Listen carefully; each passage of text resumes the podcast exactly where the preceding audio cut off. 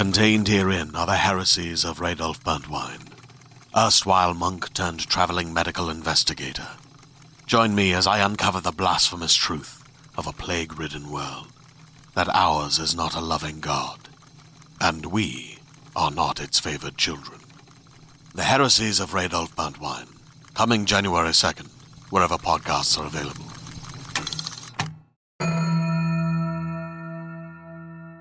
Oh, hey, everybody. Hello. Uh, we're gonna get out of here real quick because this place is supposed to be empty. so we heard. uh, but we have a really important announcement. We've got some business to attend to, some of it musical in nature. So stick with us. Let's begin at the beginning. Hey, um, the New York City finale, uh, September 17th and 18th, it is actually going to be streaming live both nights over on Moment House. You're welcome. That's right. September 17th and 18th, we will be live at Brooklyn's Bell House. And if you've been paying attention, you know that show is sold out both nights. But never you fear, precious Scoobies, because now you can watch it anywhere you like on your couch with popcorn, in a gathering, at a shindig, or perhaps at a hootenanny, so long as said places have the internet, or even in a well wired crypt. Virtual tickets are available right this very moment over at moment.co. That is moment.co slash buffering the vampire slayer, or you can just go to our website and go to the finale landing page, bufferingthevampireslayer.com slash chosen. Those who attend the show virtually will also have access to broadcasts of both nights, if you get tickets to both nights, on video on demand for seven days. So that means even if you can't make it in real time, we've got you covered. It means if you want to watch it a few times, we've got you covered. Uh, you know, we've just basically got you covered. Uh, what are we going to be doing, you ask? Well, Saturday night is going to be a pretty epic night of our favorite buffering songs, performed, of course, by Jenny Owen Youngs. Jenny, you're going to have a full band for these songs for the first time ever, aren't you? That's right. There's going to be a bunch of special guests, and Sunday night, we are going to, of course, be recording the season seven finale, Chosen, live in front of your perfect faces. We are taking bets now on how many boxes of tissues we will go through. Again, all info and tickets at moment.co slash buffering the vampire slayer or over at bufferingthevampireslayer.com slash chosen. Speaking of a very cool segue that I cannot possibly grasp at this moment in time, Great. uh, it's time for me to reveal the results of the Sexual Tension Awards for Dirty Girls. What? They made us proud, Jenny. They made us proud.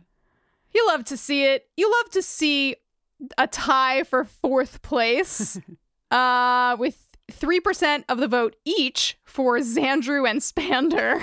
Xander really This pulling is down the average in there.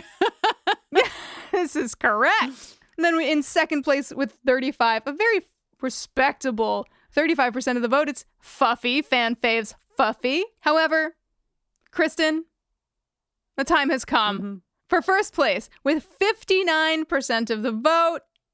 59% of the 916 votes we received in total. It's Spaith. That's Spike and Faith. Smoking You're- Welcome. some cigarettes in the basement together. Apologies to those of you who wanted to vote for S- Spathy. Uh, the trio of Spike, Faith, and Buffy. Uh, we didn't give you that option, but we're in charge, so. uh, yes, we are the bosses. a quick email uh, because I haven't given you one in a in a sec. Uh, this one from Claire, listener Claire. After Buffy's terrifying vision in Get It Done, we suddenly find ourselves needing to know the plural of Turok-Han. I prefer to think that the plural form follows more of a mother's in law Yes. or cul de sac Yes. style. Yes. Not for any linguistic reason, but because it's funnier. So I humbly offer that the Hellmouth was crawling with Turoks-Han. Torax Han. Claire is correct. Claire, you are right. You are right. Claire, we celebrate you. We do. Now, we have but one last small yet extremely important order of business to attend to before we head on into this episode, which features a very special guest. My friend and yours. Latoya Ferguson joins us for this very special episode.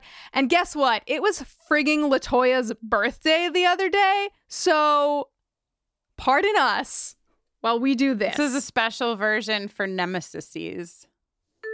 Okay, here we go. Happy birthday to you. Happy birthday to you. Happy birthday, dear number one nemesis Latoya. Happy birthday to you. You didn't ask for this.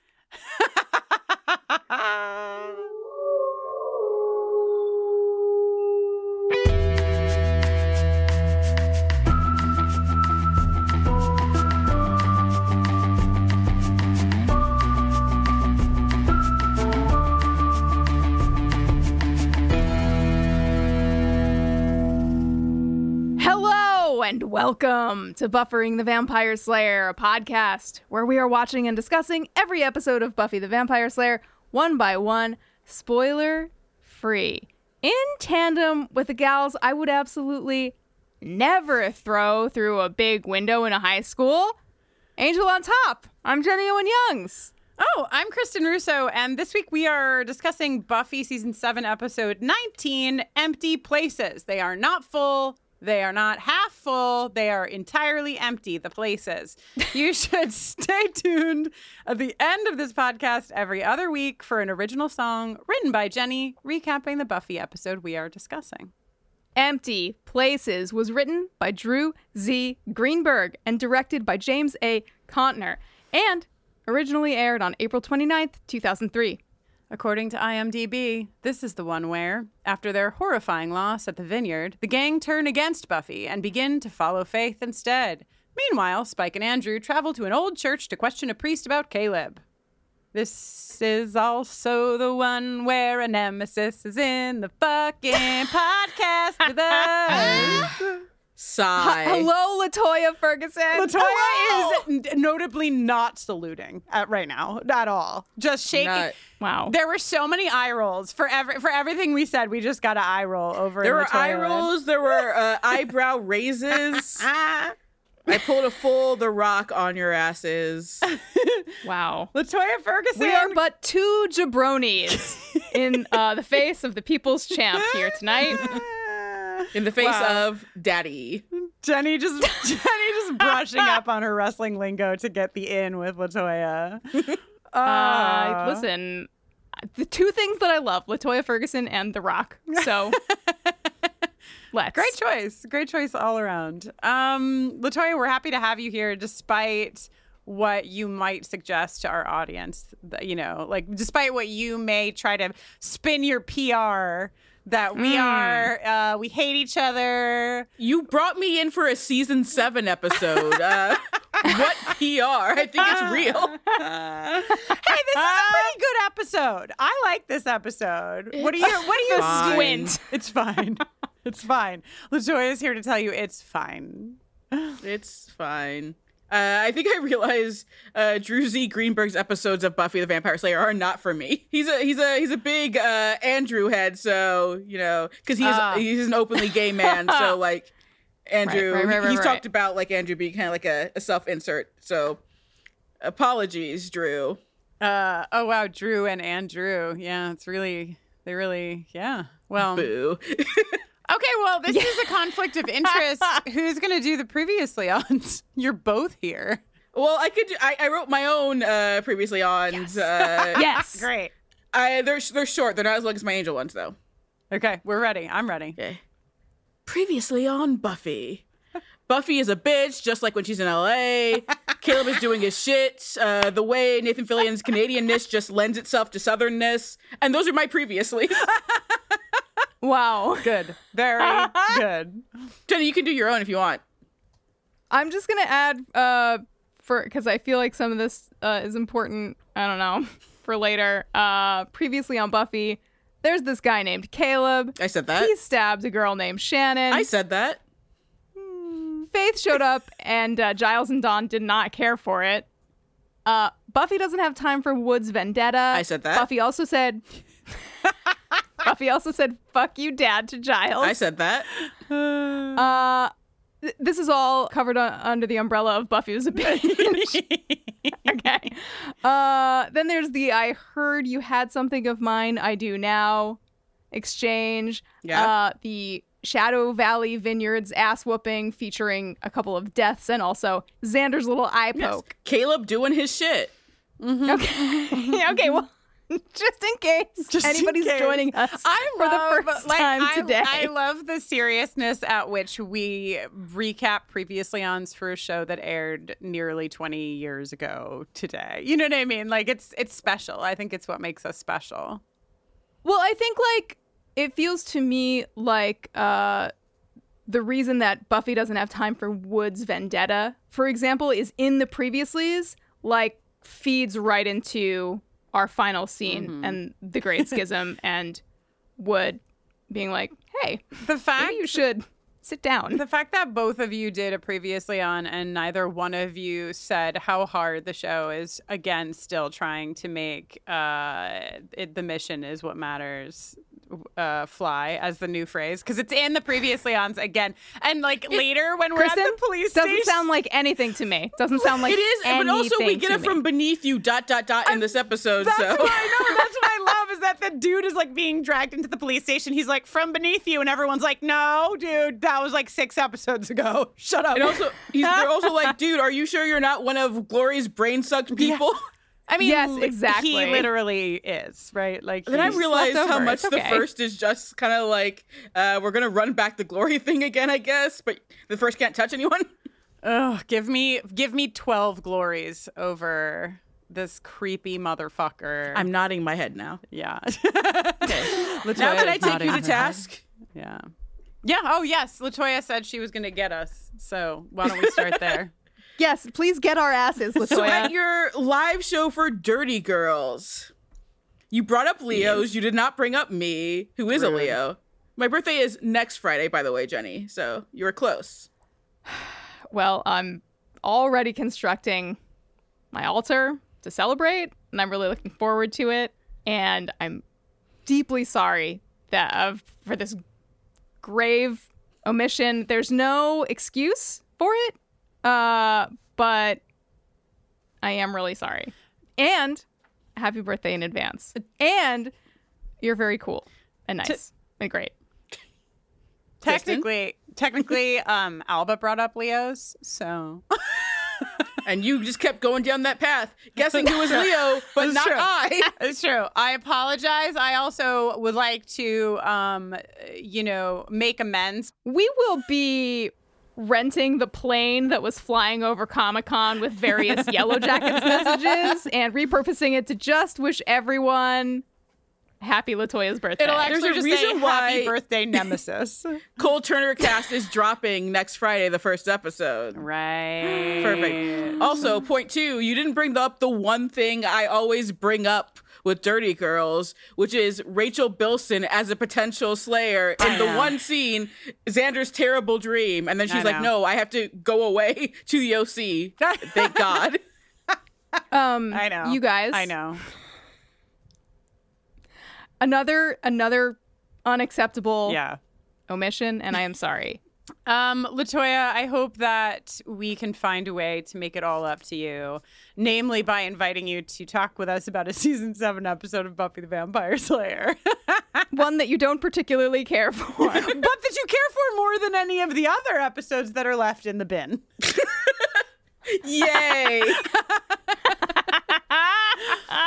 Ugh. all right. Shall we begin at the beginning?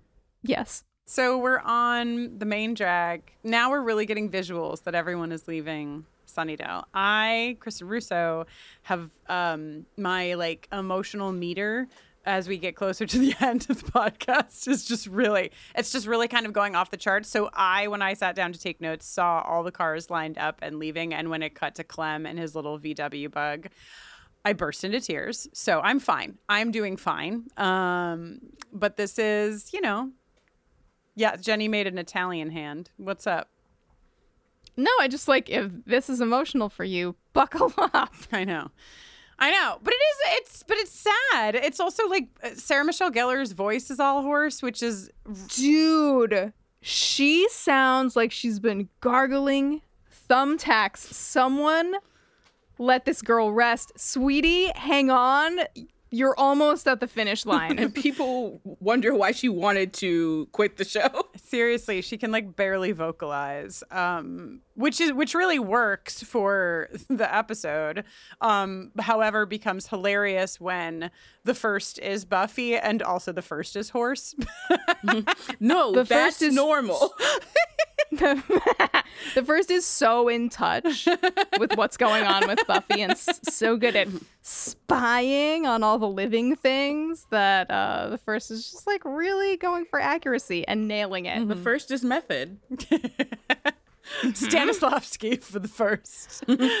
How do you both feel about the choice that Clem drives a new red Volkswagen Beetle? It tells me it's 2003. Oh yeah. It's very fitting. That's how the I feel about that. I- Damn it. Okay. I would like to add to the list of demon, you know, there's like a demon salon where they get their nails done and like a demon, clearly a demon bar, several. It's like a whole demon like underground world. So I would like to add to this that there is now a demon car dealership where the demons go to get their vehicles. Oh yeah. like the cost of a Chads. VW bug is like probably like 4,000 cats, you know? So mm. kittens, please. Kittens only. Sorry. Uh, I do have a note that says, uh, first of all, Clem, go to LA. if you think it's really bad Oh here. yeah. Second of all, Clem, just eat cats. It's in your alpha ass nature. Don't be afraid to eat cats. I felt the same way when Oh, he yeah. was like trying to be like good for Buffy. Like, no, it's my morals. I was like, dude, this is just who you are. She, it's and okay. she also really only had a problem with it because she was fucking blackout drunk. Yeah, be true to yourself, Clem. Don't let Buffy stop you Wow. from being you. Clem in the Hyperion. Imagine like Clem and Lorne hanging out. What a delight. yes.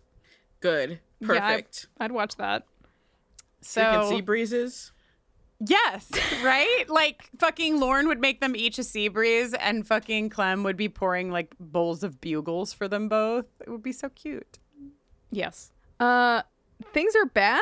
Things are bad. Clem is like I'm leaving town uh cuz it seems like wow, this time is different and I don't think anybody's going to be able to stop this except of course for you because you rock. And if you save the world, I'll come back and we can get a drink. I mean when? I mean when you save the world because there will be all of the the rocking and he does like thi- this hand symbol. Listeners, I'm uh curling down my I have raised my hand. I'm curling down my middle finger and my ring finger and then my pinky and my first finger are up like little rock and roll devil horns. Yeah.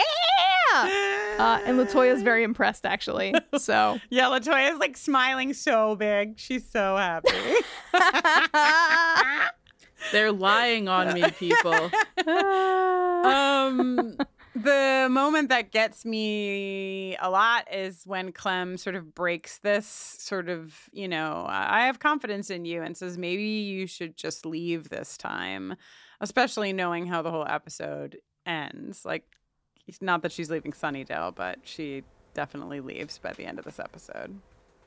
the thing that really gets me in this scene is that Clem says, take care of yourself, and Buffy doesn't say it back, which also really feels connected to the end of the episode for me. Yikes. Stripes. Fruit striped gum. No, this is a this is an anti yikes stripes fruit stripes gum Wow, podcast, Jenny hates Kristin. rainbow zebras. We go to the credits. oh my god, I'm so excited because now we go back after the credits and we have Giles in a fucking trench coat. And I died. I think this is a very good day for Giles. I think he is pleased as punch to be doing a little subterfuge Giles. turtleneck. Yes. Yeah, I think that most of the Scoobies have leaned into the end of the world, you know, like which is which is relatable content. You know, I think most of us are doing similar things now. Just like, well, I don't know. I guess maybe it's cool that we're the people who will be here when it all burns to the ground. makes makes you a little punchy. Uh, the only one not leaning in is our Buffy, I think. That's how I feel about being on a season seven episode. Lean Oh, in, no. lean in, Latoya. Get punchy. Put on your turtleneck and your trench coat. I do have a Uh, turtleneck. I do have a turtleneck nice. for when I, I when I have to be Sydney Bristow. So Ooh. yes. All right. So the the cops are um the Well, cops, the are- cops are important because the cops are people. But uh, two of them are people. So Black Cop is Oh. played by Dorian Missick, who honestly, if this were any other UPN show, he would be one of the leads and not just a cop on Buffy. Wow. Uh, but he's an uh-huh. actor. He's been in a lot of things. He's in uh, Lucky Number Slevin, a movie I, I very much love. Uh, the Cape, Southland, a great show about cops. Yes, cops suck, but the S- Southland also knows sometimes cops suck. Regina King, baby. Lucy Wow. Liu shows up. She's a real piece of shit in that, honestly. I will follow Regina King anywhere. So Oh, yes. she is. Yeah, she is so good on Southland. Uh, but yeah, he is. Uh, he's he's from there. And then when the other two cops show up, there's a blonde one. No idea who that is. I didn't look into it. There's a brunette one. Do you you guys recognize the Did brunette you, one? did you recognize him, Kristin? No. He, he You is your former boyfriend. What? From whence? It's more Latoya's domain to say than mine. Wait, what? For a boyfriend? What, what is Yeah. he from? Tell me, and I'll know. Uh, television show called Angel. Oh, he's my former boyfriend from Angel. Yeah, he plays a character named Billy. That's rude. That's rude. That's rude. Jenny so just mean. getting me from like four layers down. It's so fucking mean. Wow. wow. Wow, Wow, that was fucking Billy though. That's wild yeah, that I didn't give him recognize some spiky him. hair some floppy hair, and yeah, I was like, why do I ne- recognize this white man? And we I need to see because I knew he was gonna be at the end, the credits, and I'm like, that's fucking Billy. to the point where like they say it's like the Hellmouth doing this, but I'm like, is he just using his Billy powers on them? 'Cause that, that could also be what it is. Or are they just Dude, being yeah. fucking cops? Like It's like Bi- unclear. Billy is back, board. Yeah. and Billy is using his Billy powers. they should have done that, honestly. Um. Yeah. Yeah, Chris's boyfriend apparently. my apparently, unbeknownst to me, I'm so happy to find out that Billy is my boyfriend. it says his character's name is Monroe, but no, he's Billy. Billy forever. Uh, The the cops are itching to quote hand out some justice. That's their through line for the Yes, 'cause- episode. They found Chilling. a warrant for a fugitive in their backyard. Who could that be? She's from Boston, keeps it Spartan, doesn't need any frills. Seems like she's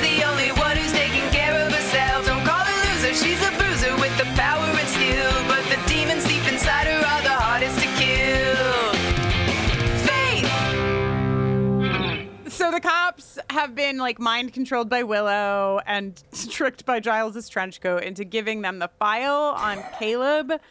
And then the other important-ish thing, I guess, is just that there's some guy in handcuffs who's we referenced already, uh, screaming from beneath you, and they are the cops are being um, really unjustified in their um, violence and and in their quote uh, handing out some justice, which, as we all know, is very unlike the cops. So you know it's definitely the Hellmouth that is Yep. causing Oh, this. yeah. The cops have They're never been bad to any character on Buffy the Vampire Slayer either. No, no, No. totally unlike the cops. So so we go to the hospital where we are we've got three characters but sadly only five eyes. Uh, Buffy is explaining a bunch of stuff to Xander about like what she talked to the doctors about, and she is going. She is like going around the Grand Canyon to avoid saying the word "I." Okay, so here's the thing. The reason why I chose to be on this episode of all Yes. my my few options was that I'm like, well, obviously I'll get to rant about all these bitches kicking Buffy out of her home. How dare they? And then I rewatched the episode, and then I'm upset because Buffy's acting like she's in LA right now. Mm-hmm. Honestly, like Alba's notes also were like, this is the first time I did a rewatch where I literally was like, I'm so glad This that is- Buffy is left. this is they they they they trick you because they also you know what they do they make kennedy likable and understandable in this episode they Dude. intentionally do that yes. she was not behaving this way before Kennedy has some fucking smart shit, and you know who has the smartest shit is fucking Rona. oh rona who uh i will say I've been watching uh, Boston Public. Uh, you, you you know about this, uh, and uh, Indigo, who plays Rona, was is at least in season three. So I'm in season three, and she's actually, I'm like loving her in season three of Boston Public. Still not feeling Rona that much, but I'm like th- now it's like it's spilling over though. I'm like, okay, I'll, I'll Oh, listen to you. I love, I fucking love Rona. Um, especially in this episode, except for one line, which we'll get to towards the end, which I don't understand why it was I, given to her. I am I'm just like thinking it's kind of performance. I'm like, we have a lot, quite a few talented actresses playing these characters, and just I think a lot of the potential stuff comes down to performance for me. I'm like, I know you can all do better, so why is this what's happening here? Yeah, fair, fair. So, um, it gets real sad in the hospital room pretty quickly. Uh, Buffy, like you said, Jenny is, I mean, really giving us just like the the tip of the iceberg here because this is how she's going to be for the majority of the episode. Like, here's your facts. I refuse to acknowledge what happened. I can't apologize or take accountability, and because of that, I'm also imploding and being extra reckless. She doesn't even have to be say she's sorry, just be comforting at all, and she's not. Like they've been to Uh, all of them together have been to the hospital so many times, and this is like Yeah. the one time she's not like being a friend with any of mm-hmm. them being in the hospital. She's broken. She broke. She broke. The vineyard fight Yeah. broke her, which is not giving her an excuse to behave the way that she's behaving, but it's so clear that she just has broken. Yeah. Um, so Buffy leaves and Willow is like, I thought we were gonna like fucking, you know, like to your point, Latoya. I thought we were gonna do what we have done any other time. We've been in the hospital with somebody who has been like injured in battle. They should have, and yeah, braided Xander's hair. They should have given him cornrows. yeah, and Willow's would be perfect, and, and Buffy's would be terrible. oh god. The reversal. to take us into some of the gravity of uh, what has happened, I'm just going to take us into the episode for a moment to hear the exchange uh, that ends this scene between Willow and Xander. No one will ever make me watch Jaws 3D again. Yeah, and you'll never have to.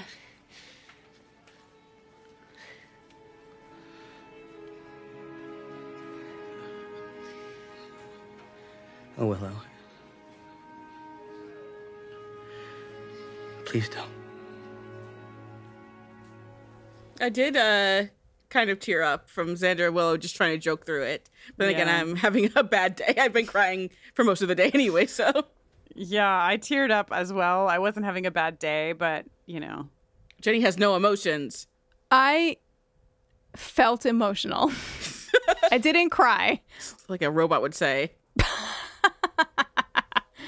Yes, I I possess a full span of regular human emotions just like you do. It's- and it's fine. It's hard, you know, because I I mean, I'm just thinking this now, but I think that this episode gives us many characters who are trying to do the things that they've always done before that have worked and it's not working on like a smaller scale. Willow and Xander have always been able to like m- laugh through the pain and they cannot do hmm. it. And on a bigger scale, Buffy has always been able to like say, "But I'm the slayer, so just do this and it will work." And it doesn't. But at the same time, when Buffy does specifically that, her loner bullshit, she's like, I'm the Slayer, do this and, it, and it'll work. It never works. Like, the, the problem here is that for some reason she decides it's, it's all me, it's my way or the highway. That has never been the correct option, Buffy.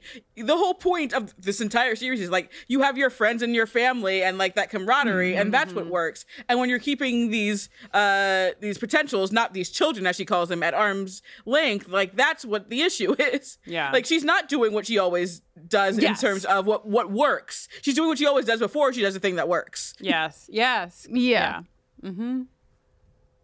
Okay, well, I have great news. at least for me and Kristin, I don't know how Latoya is gonna Bad news for Latoya. feel about it. But uh Latoya, maybe you'll like this scene even though Andrew's in it because he doesn't have any lines. Well, He just has prop work. my problem with the scene is that Anya is not telling them anything they don't already know. She's just saying things. Oh, stake a vampire. What? You don't have powers? I Yeah. can't. Yeah. I can't do it. It's not super helpful, but apparently she's been out talking to her contacts and she's got to come back with something. Yeah. They- And Anya doesn't realize all of her contacts trolled her. but some of them literally Are- probably. Yeah, some of them Yeah. were literally trolls. Uh, I mean, we've only encountered one Turok-Han, and Buffy decapitated it, which would perhaps lend, you know, lend us the idea that like they could be staked or whatever. But Buffy also did try to stake it, and it didn't work. So Did you try like, taking off its leather uh, ensemble? yeah, you have to remove the tunic before you stake. I mean, this would be this would feel like more exciting information if all of the potentials also had super strength. Right. Which Anya somehow thinks they have. Rona literally looks at her fucking broken arm and looks back at Anya like, hello. I think I think the importance of this I mean the importance of this is twofold, right? One, they all need a place to go because they need because Kennedy and Amanda need a place to be sent later in the episode. Downstairs. You have to go downstairs with Anya. And two, I think that it gives us like the Rona and Amanda lines that feel really important. Rona saying, you know, it's not actually the fucking Uber vamps. Like, we're afraid of the fucking preacher. We just were in this fucking space with this preacher. We're afraid of the preacher, and no one is telling us what we need to know. And then Amanda, just a reminder that Amanda is fully just like, nothing works. Nothing will ever work. we will lose this war, which I love about Amanda because she was the cheery one in the beginning. The other thing I think this scene does is that okay, it's really hard to remember this from where we are uh, at the end of season 7, but Buffy the Vampire Slayer is actually a show that for the most part is like really fun to and a joy to watch. but No, it's Uh, uh, but- pain and suffering. I've seen the past two seasons, so I don't know. What no, you're no, no, about. no, no, no, no. It's actually an action comedy. No, this is hell. genre show. She was in heaven and she came back for these last two seasons. This is hell. It is. It is. Okay. So, shush, shush, shush, shush, shush.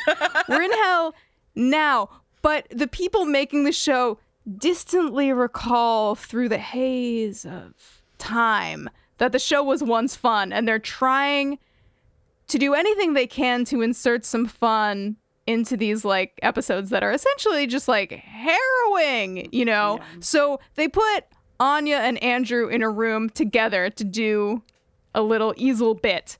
Uh, which, you know, I'm thankful for Andrew's drawings. Oh my god. I'm God. thankful for him drawing a sun and then writing teeth, claws, breakup, sex, uh, just hitting the really important bullet points. I have a mind about me to try to make a fucking sticker that is just this image. I love it so much because, especially, the, the thing that really puts it over the top for me is that the sun has a big smiley face. You know, And it's like a smiling sun, teeth, claws, breakup, sex. It's very good. It's a smiling sun ready to obliterate any Turok-Han that dare stick its pointy little ears above ground. You know, Latoya, you may have negative opinions on Andrew, but he does know his way around a marker. We have to give him that. At this point, he's not doing anything aggressively terrible. Right. He's not complaining about drawing. hot pockets yet, You- which not hot pockets are disgusting. So shut the fuck up. Not yet. All right, so let's go to the kitchen. We'll get closer to Hot Pockets. We're not there yet, but we're closer. Hot pockets. Oh yes, where Faith is the most 2003 anyone person has ever been because of her belt. Oh my god! Plus, just That eating belt. elbow deep in a bag of chips with that belt is very 2003 all around. I'm pretty into Kennedy and Faith speaking to each other. I enjoy it. Oh yes, uh, Kennedy flirting with Faith. I'm like, that's what I read in my notes. Uh, and this is where it was like, again, I was saying Kennedy is surprisingly not written the way she's been written for this entire season, which reminds me of watching this live with my family. I remember me and my younger brother, like we thought, like when they introduced Kennedy, it's like, oh, we're gonna get like we're getting like Faith 2.0, and we were actually looking hmm. forward to Kennedy, and then they were like. Nope, she's just a spoiled brat. Mm-hmm, mm-hmm I was like, I mm-hmm. wanted some competency in any of these potentials, and like Kennedy is like the, the closest, and they even show that in this episode. Yeah. But you get so much. It's so much of the antagonism, and just like she's the anti Tara, which is a lot of it. And I'm just mm-hmm. like, this is a character I want, I wanted to like and love, and immediately it's like, mm. no, you're not allowed to like or love anything anymore. This is season seven.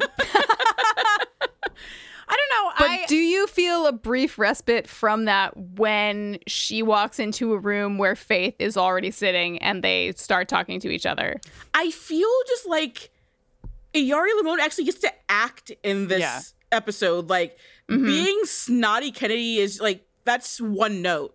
Is what, and I feel like that's a lot of it. Like she actually gets to act in this episode, and there are layers to the way she is behaving. And when she apologizes to Buffy later, she legitimately feels bad for like what she has said, Yeah. and that's Yeah. that contrition does not exist prior to this episode. Yeah, yeah. Mm-hmm. Yeah, mm-hmm. but also the stakes didn't exist. I mean, I agree with you, but I think also for at least for me my experience of Kennedy has been like she's been pretty shitty toward Buffy, but Buffy has been making really fucking horrible decisions Yes. and not keeping the potential But safe. she's been shitty since day one. She's been shitty without cause. Like, if anything, you have now to be shitty, and then she's actually being decent. It makes Yeah. like I'll give Greenberg this. He actually wrote Kennedy like a real character. mm-hmm.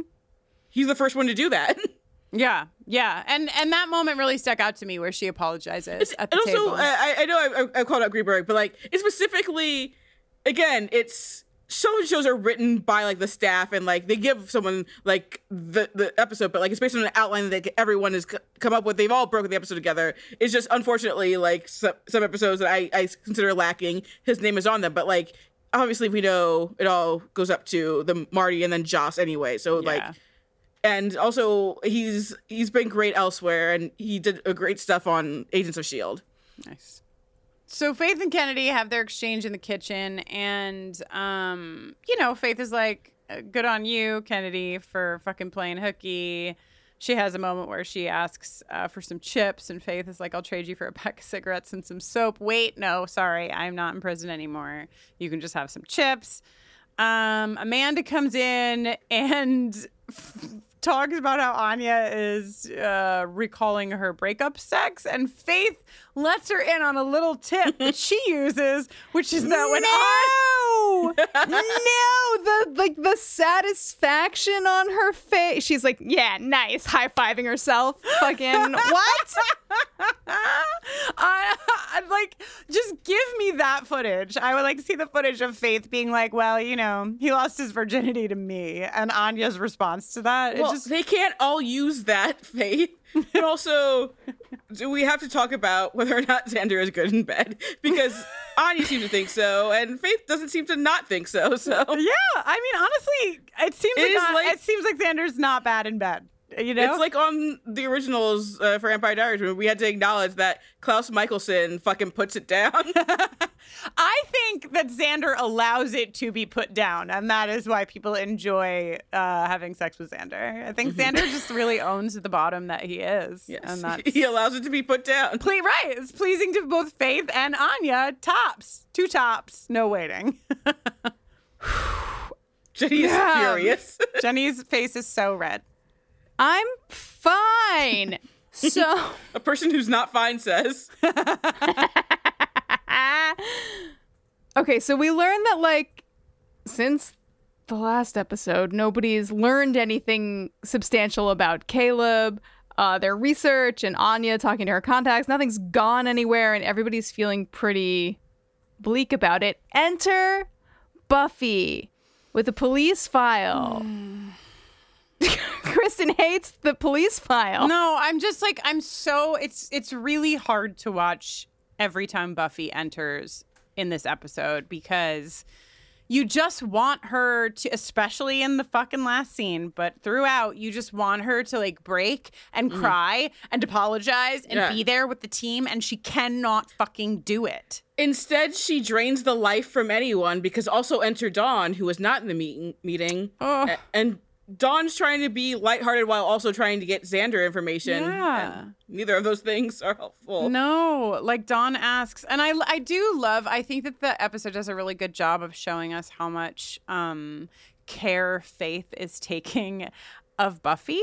Um, like as much as she's like standing her ground and like you know being annoyed with the buffy of buffy she's really aware of her. And like when dawn asks about xander for a second time faith is the one that's like maybe not now you know like like really cues dawn to like lay Scram, off. kid. yeah yeah and um i think that you know i mean if we're to understand that slayers carry this particular kind of weight then faith really is the only person in the orbit that can understand precisely where buffy is though faith would never do what buffy is doing I, I get that, and she's right to you know try to help Buffy and is trying to take care. I feel like she should have possibly talk to Dawn though, because I guess she she knows Dawn probably as like the pipsqueak little sister, but like Dawn is uh very much someone who should she should have a conversation with, like possibly try to get on the same page here. Yeah, and yeah. I put in my notes, season seven is the best Dawn season by far because it also uh, just allows.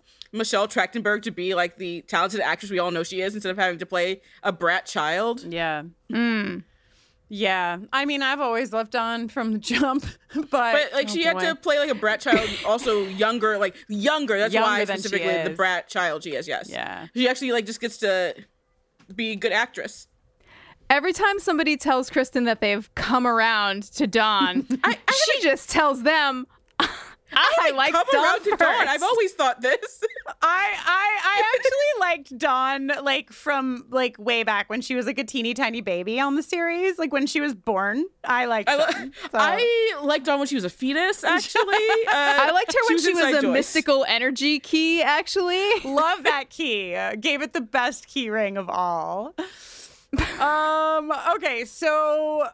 So this is the Kennedy of it all. We talked about this a bit, but Kennedy basically, Kennedy doesn't do anything wrong. She doesn't say anything wrong. She literally states the fact. It is not, I don't think, at all, like she mm-hmm. says, intended to be a burn on Buffy. No. But they're talking about Caleb, and she's like, also, could we find out like what the deal is with his ability to render a Slayer useless in one Yeah. punch, which is literally what happened. Um, But because Buffy is not processing anything, she is deeply affected by this. And then Kennedy apologizes. To, it doesn't matter. Buffy is in her own fucking world. So Faith gets the girls to leave um, to have. I think. I think she like wants to have a moment with Buffy, but Buffy is like, "See that everyone gets started on this," and Faith is like, "Yeah." Buffy leaves. Faith's got the file, and why? Why does Buffy go to the school? Does anyone know? Is that the only She said place? to, to get to get her, her stuff. That's she said that. When she has she has her stuff there, it's one framed photograph from season one of her Willow and Xander that she It's needs to look at and then two, shed but a tear. okay. Um, I guess you you host this podcast, but whatever. Oh shit! It's season two. Oh shit! Latoya said, "Nope, you're wrong." Season Uh, two well, you, we first see the framed photograph in season two. It's from. It's like they filmed. Like they shot it during season two. Look at Sarah's hair. Oh. Okay, I will look at Sarah's hair, Latoya, and I'm really sorry. but like, this is Look at not Brendon's hair too. Like it's season two. this is Look at not. their hair. Look at everyone's hair. okay, I promise I will look at everyone's hair. This is not the only place that this photo is kept. And also, there's a preacher who can literally throw her through walls. Why has she gone to this school? Speaking of the preacher, let's discuss the fact that we have Nathan Fillion again. I said somehow his Canadianness leads like lends itself to him. He's he's often doing like a southern drawl for some reason. It's not always like this, but it's it's he for some reason he does that. And then we have Gina Torres on Angel. We have to discuss should they have never canceled Firefly? because this is what, here's what happens. Yes, Gina Torres good. Nathan Fillion. How do we feel? I mean, I just don't love Nathan Fillion as a villain. Like Nathan maybe Fillion. Nathan Fillion! Nathan Fillion. uh I don't know, it just doesn't feel he's like too like squeaky clean or something, which like I I guess I could see how maybe one could imagine that like really working with like a preacher with an arc sign. Well, that's kind of why thing. it works in Doctor Horrible because he plays like the superhero is actually like the villain. Totally. And that yeah, that totally works, but something about this doesn't do it. Maybe maybe it's maybe it's that a whole new like major villain is introduced like 5 episodes before the end of the entire series or something. It's just like fucking I um I think Caleb is a pretty effective villain as like written on the page and I'm fine with Nathan Fillion but like just as a as a hum as an actor but I just feel he, he he's fine is how I feel about him and I wish that I there was somebody who I felt more than that about that was in this role. Yeah, I don't know how I feel about uh, him as a human anymore. Well, yeah, as a human, yeah. I don't feel good about him anymore at all. when, I, Um, he, when he said, "Ain't that just like a woman?" I'm like, "Is that Caleb or is that Nathan Fillion?" yeah i um i also like didn't like we watched firefly and i really disliked the character of Mal so What you don't like him calling Inara a whore every other line? i line? really just couldn't i couldn't get into him at all and so It's a love story. uh, yeah. so yeah uh, but i will say like in this scene in, i mean and in several scenes the, the whether it's nathan fillion or the dialogue or misogyny in general working for it it is pretty mm-hmm. fucking terrifying um the like the misogyny in this scene is fucking rough it is it- bad It is, but I also I, another note I have. I like. I'm like. I think Billy possibly just does the Caleb Mm-hmm. character better in one episode. Like, I'm like Mm. Billy could have been. You know, really just bring Billy over here. Yeah. I just want to say something about. Um, I know that we don't want to talk about misogyny for the whole episode, but I think Don't some- we? I think that somebody. I think. I think that's something that um, started to just like pull at my brain. This episode is something that's like bothering me a little bit. Is that I feel that Caleb clearly, I don't feel, Caleb is the most extreme version, like Warren and Caleb on similar sides of the scale of misogyny, right? And mm-hmm. and the villains and the clear villains. But I feel that like it's it I don't know, it feels a little dangerous to me because this the more subtle aspects of misogyny in the show are like not acknowledged like that at all. And so to take that like you can clearly see that this man hates women. So clearly he is the villain. Um, when the show has like shown us a lot of characters who are pretty shitty to uh, women and various marginalized folks without making them the villain, just fe- it just feels like the connective tissue is missing a little bit in a way that like I haven't put my finger on, but feels It's because Joss, Right. Because he does the subtle misogyny. Right, and Uh, he's, so like, overt is bad, but he's not overt, so he's good. So he's good, right? That's right. That's the thing. It's subtle, so it's okay. It's I'm joking, so it's okay. It's funny. I'm not gonna murder you, so uh, it's fine. yeah, uh, get, get over it, charisma. yeah, nice. the only place we can um go from here that will help us with misogyny is that Giles has now taken his trench coat off and is only wearing his turtleneck, and it is Yes. great. and he is doing two cool things, which is mentoring Dawn and telling Andrew to shut the fuck up. I want to play Giles' jingle when he tells Andrew to shut up. It is so good. Giles,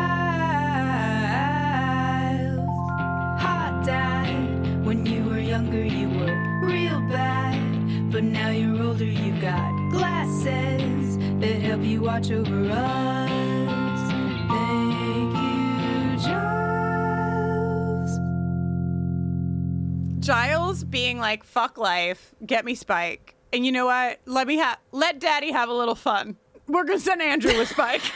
it's so funny. I, for one, am 100% game for a Spike and Andrew mess around. Yeah. Little little road trip. Yeah. And it gets them out of the house so Latoya doesn't have to think about them for a little while. I'm fine Uh, Latoya and Giles. Spike, but uh, even though I have issues, but Andrew, I don't need to think about him. But Andrew's Take the him to only the desert reason. and leave him there. Andrew is the only reason we get Spike's monologue about a bloomin' onion, which I think we could all appreciate.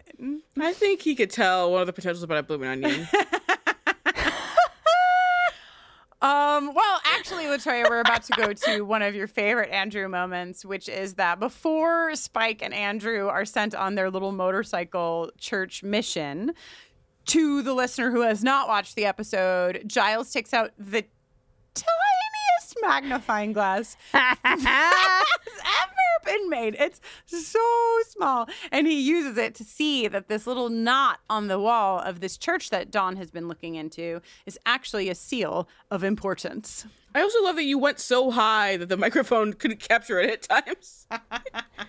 That's how small the magnifying glass was. it's so small that it doesn't always get picked up by microphones. Also, me so uh, angry in my notes, all caps. Shut up and do.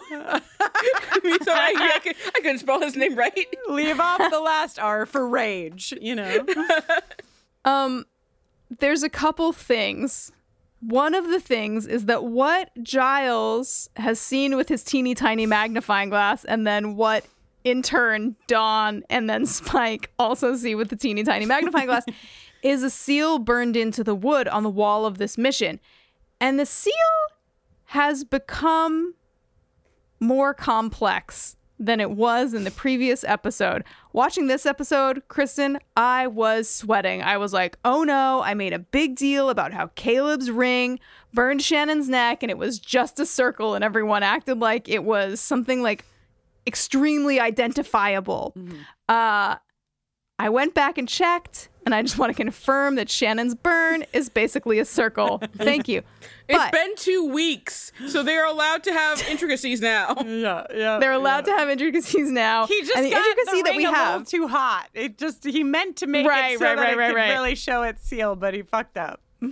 what what has developed in the center of the seal is something that will really set Caleb apart and we'll really be able to identify where he's put a seal on something versus like any other I don't know homicidal preacher or whatever. It's a it's got a cross in the middle. It's got a little it's a circle with a cross. Uh, I've never seen anybody use a cross for anything before, so here we are uh, with a highly identifiable Caleb seal, unmistakably burnt into the side of this mission. The other thing that I need to tell you is that this mission is located in Gilroy, California. Giles is sending Spike to Gilroy, California, which is nicknamed the garlic capital of the world. Oh my god.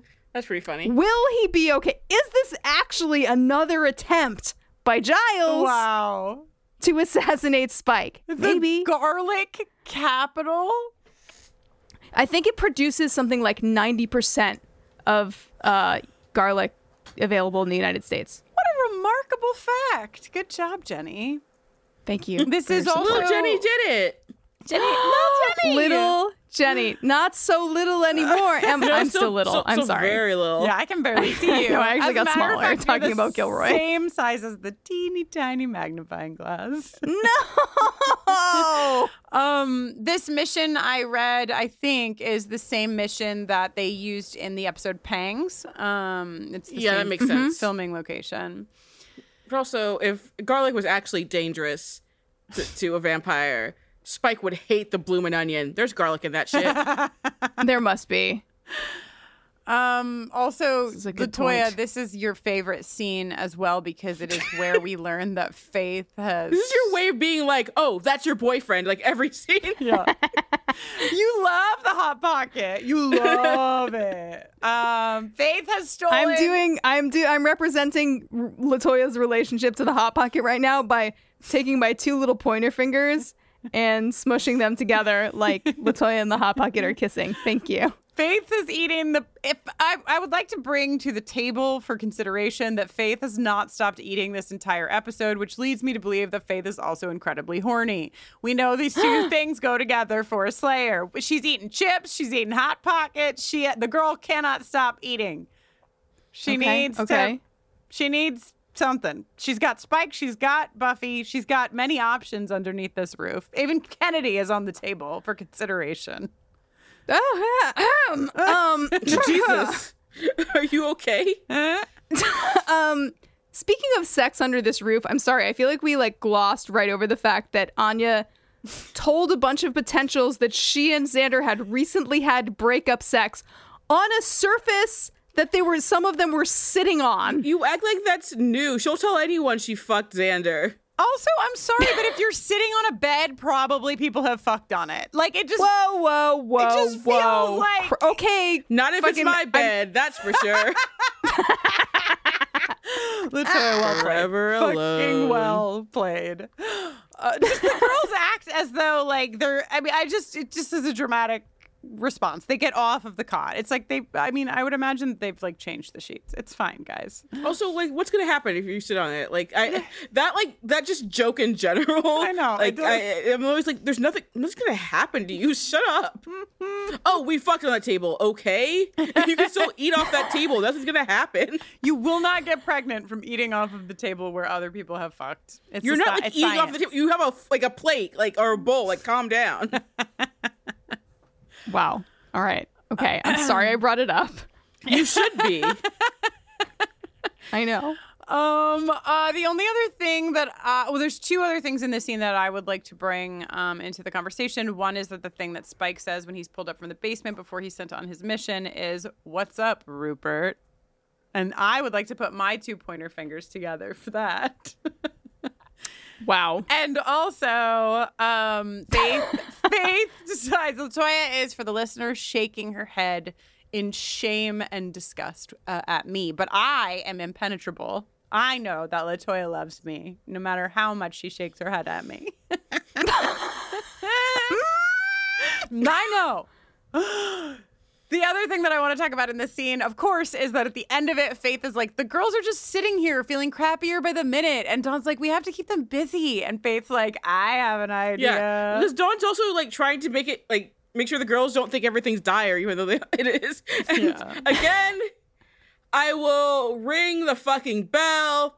Why is it Dawn of Potential? Yeah. It's Slayer's blood. Yeah. You're made of me. Why did we have that goddamn previously every other episode in fucking season five? ah! She's literally made of Buffy. She should be a potential.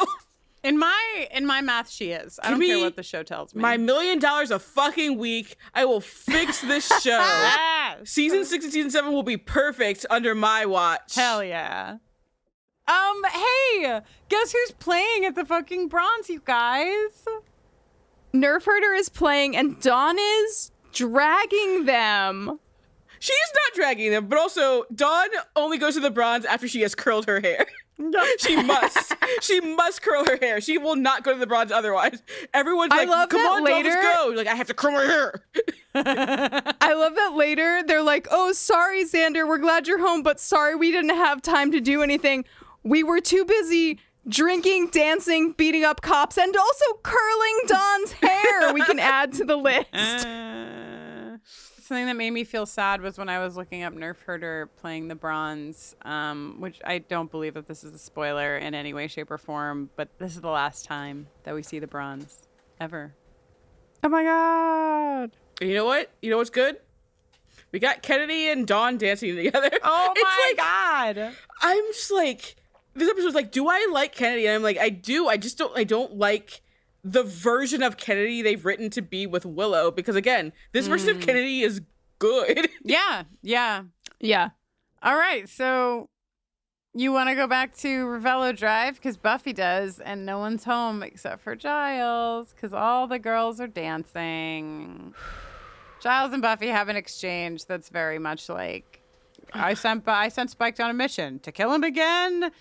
The important he piece. was right to do it the first time. Uh, ooh. Ooh, Latoya. Ooh, spicy take coming from the top screen in this Zoom. You go, go on. I'm in the middle in, in my Zoom. Just so you know. I'm just saying, uh, as Buffy says, uh, he's apparently the only one who has her back. Which, shut up. like, no. yeah. What? Are, what are you? No, shut up. Also, like, because she's so fucking. Uh, uh, for all this uh, talk, Buffy is of like the mission, and I'm gonna be serious general. She's so obsessed with Spike and his whole thing, and he has a soul now because that is that's the actual quote of season seven. He has a soul now. Um, literally he's a liability for her. Yeah. She's so concerned about him. Yeah, he is. He is. I mean, um, yeah, I don't I don't agree with the methodology of um as my parents told me, but I I do know that's a that is um. I love how people always say that's like one of the better episodes of season. It's like no, that's not good. No, it's it's bad. I, I'm glad you guys took it to task. Um, but I do, I, I agree, and I like Rona gives voice to this in this episode as well. Like you are distracted by this thing, and also you are acting recklessly for like a variety of reasons. And the seed of this scene, I think, is like, and Giles brings it up at the end of the episode. You don't think like Buffy doesn't trust anyone at all right now, and that is not a good working environment for anyone.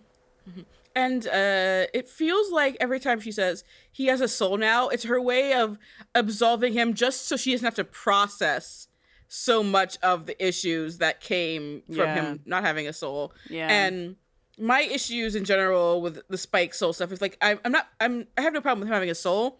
My problem is that like and people are like, well, he's not like Angel, but like I feel like there should be more contrition than what there is. Yeah. Wow, this is the second time I've used the word contrition in this episode. I don't really usually use that word, but uh, I feel like there needs to be a lot more contrition that there's not because you know Spike makes quips and everything. Mm-hmm. Um, and I'm sorry to everyone who's going to be upset with me. No, 'cause I- I think no, no, most- no, I no, I just in general, uh, I know how um, Buffy fans are.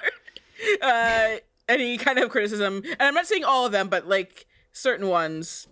yeah how they are. but i think i think folks at least in this space are on board for that Yes. critique i mean we've been talking even just like not even just like but like for example the fact that lies my parents told me and and spike is still chilling in nikki's jacket like there is like Yeah. i mean spike uh, definitely is getting away in his soul with way more than angel soul allowed him to get away with And it's, it's not like damn I'm saying I want him to be as brooding as Angel. I I, I like them being different characters, Mm-hmm. but it's just like if he's like he's always been an emo little bitch, even in Vampire Dumb. So should he not feel more in him having a soul now? Right? That does Maybe make not- a lot of I'm- sense, Latoya. Not, not him like eating rats. No one's telling him to get a terrible wig and eat rats. don't do but like he should be feeling more immense himself, being like, "Well, I'm still Spike, so yeah, I guess I'm upset about it. But like, if you bring it up, I will kill you." Yeah, yeah. I would like to talk about relatable content, if I may, which is Please. Amanda. Being at a vineyard. no, I'm skipping the vineyard. what happens at the vineyard? The first is hoarse, and Caleb is like, Buffy just needs one final nudge. Snooze. Oh well, I, I I put in my notes though. Um, does he support because his version of the first is always Buffy? Does he like support the first because it's acknowledging that woman is evil? Because like the first is the first evil, so it is acknowledging that woman is evil. yeah. Is that why he's like I'm Ooh. I support this? nice. Yes. He doesn't like. Women, but it also inherently says woman is evil. Well, also that like go that like doubles down because he the first is always Buffy for Caleb, except for when he's role playing as the women that Caleb killed. So it's really Yeah. yeah, yeah, The first is playing playing up to Caleb's misogyny in terrifyingly disgusting but effective ways. Say is this is before uh, Death Proof, right? Because I'm like Tarantino stole from this. If so, Oh, is it? I think it might be right. Uh, yeah, Death Proof is 2007. Yep. Tarantino Wow. stole. Wow. Okay, can I talk about my relatable content at the bronze, which is Yes, please. Okay. Amanda just absolutely losing her shit over Faith. That she's screaming to the whole bar. This woman is so cool. I love it. I love it. Yeah. This is what we 17 year olds say about the of age women who buy us alcohol. Uh-huh. Well, She Question mark? didn't even intentionally buy her alcohol. No, Faith Oh, yeah. Oh, snatches true, that true, true. right the out of her bronze used to be more like they wouldn't check your ID. The Yeah. bronze with all the the lights. Nope, it's all willy nilly. There's there's some pervy shit happening at the bronze now. Mm. New Faith gets, ownership. her, Faith gets her a 7 Up, so everything's fine. No, no. underage- Faith says she's going to get her a 7 Up, then she dances away and she gets caught up in the moment of having her hands over her heads. and then there's some cops. Sorry, but that's the traditional way to order a 7 Up. I'm sorry that you didn't know that. You actually just go to the dance floor and move your arms like that. okay. All right, so the cops show up being they're like there's like Uber vamps and now also Uber cops. Um the cops are like our fugitive is here.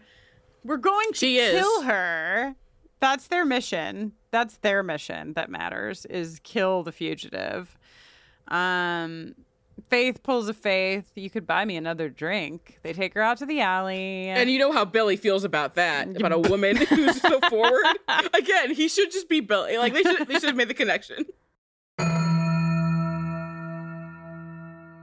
Support for the show comes from Prose. Prose is the world's most personalized hair care. Prose knows there's more to you than just your hair type. They've given over 1 million consultations with their in depth hair quiz. One of those over 1 million consultations was with yours truly, Jenny Owen Youngs. There were some questions in the quiz that made a lot of sense to me. What's your hair type? How's your scalp? What are your hair concerns? But then there were questions like, what kind of exercise do you do and how often? What's your zip code? What are your eating habits? They really take a holistic look at all of the factors that can have an impact on your hair, from personal to environmental. And they use all of that information to determine a unique blend of ingredients to treat your exact concerns. All their ingredients are sustainably sourced, ethically gathered, and cruelty free, and they're the first custom beauty brand to go carbon neutral. And if you're not 100% positive Prose is the best hair care you've ever had, they'll take the products back, no questions asked. I've been using Prose for a while now, and I've been so happy with my hair ever since. I've seen improvements in shine, in strength, in smoothness, and I absolutely love their selection of scents. Prose is the healthy hair regimen with your name all over it. Take your free in-depth hair consultation and get 15% off your first order today. Go to prose.com slash Buffy. That's P R O S E dot com slash Buffy for your free in-depth hair consultation and 15% off. Today's episode is brought to you by Regal Cinemas. If you're anything like me, you deeply enjoy going to the movies. Going to the movies is probably among my top three all time activities. I love seeing films on the big screen. I also love being around other people who are watching the same movie with me at the same time. And of course, I love eating giant buckets of popcorn. If you feel the same and you like going to the theater, Regal Unlimited is something that just makes sense. Regal Unlimited is the all you can watch movie subscription pass. It pays for itself in two movie visits. You can see any standard 2D movie anytime, no blackout dates, no restrictions. When you want to watch a movie, in 4DX or IMAX or RPX or ScreenX. There's so many ways to watch movies these days. Your Regal Unlimited membership gets you into those premium experiences at a reduced cost. And with Regal Unlimited, you don't only save money on the tickets, you will also save on your snacks. And as previously mentioned, I love snacks. The only thing that can make me love a snack more is saving money on buying a snack. Members get 10% off of all non alcoholic concession items with membership. Regal Unlimited, all you can watch movie subscription pass. It pays for itself in two visits. So if you're planning to see two movies this month, join Regal Unlimited and sign up now. You can sign up in the Regal app or on regmovies.com slash unlimited. Sign up for Regal Unlimited using code buffering and earn 10% off your three-month subscription. Please let us know about all of the movies you see and how the popcorn is. Hey there, this is Justin Bartha. I made a funny new podcast, King of the Egg Cream. It has the greatest cast in the history of podcasts with actors like Lewis Black, I'm torn by my feelings for two women. Bobby Cannavale, You can eat it, or if someone hits you, you can put it on your cut. Melanie Lynskey, I wonder what these marvelous things are that look just like boiled chicken feet. Jason Ritter, I can break things and pick locks and kill people. Michael Stuhlbarg, The whole point is to inspire people that they should make themselves better. Ari Graynor, No, don't whet its appetite. What are you, an idiot? me, Justin Bartha, That's not just any egg cream, that's a Lemke's special. and all narrated by the hilarious Richard Kind. This is the story of Harry Dalowitz and how he rose from nothing to become New York's King of the Egg Cream. So if you like funny true stories, come listen to King of the Egg Cream, available wherever you get your podcasts.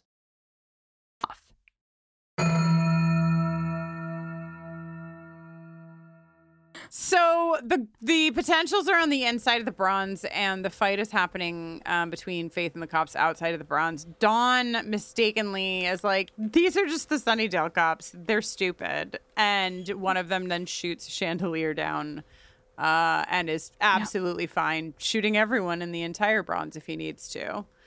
Does anybody else want to talk about the move that Kennedy does to get the gun from the cop? Was anyone else sweating?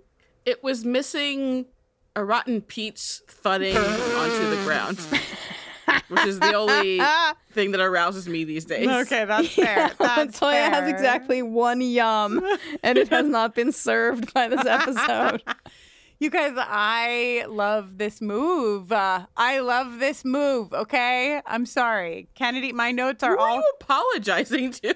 well. It just nobody else was as turned on as me, so I'm apologizing to the lack of turned onedness It's in the hot. chat. She's hot. It's fine. Calm down. It's a good move.